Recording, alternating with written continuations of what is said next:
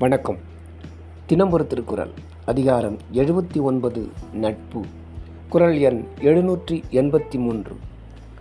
நவில்தொறும் நூல் நயம் போலும் பயில்தொறும் பண்புடையாளர் தொடர்பு. தெளிவுரை.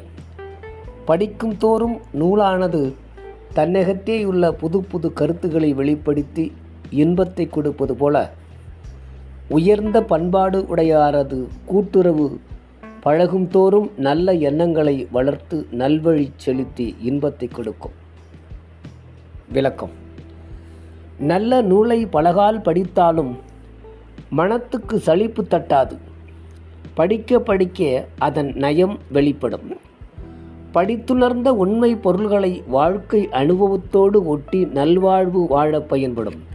அதுபோல நல்லோரது தொடர்பு பழக பழக இனிமையை கொடுக்கும்.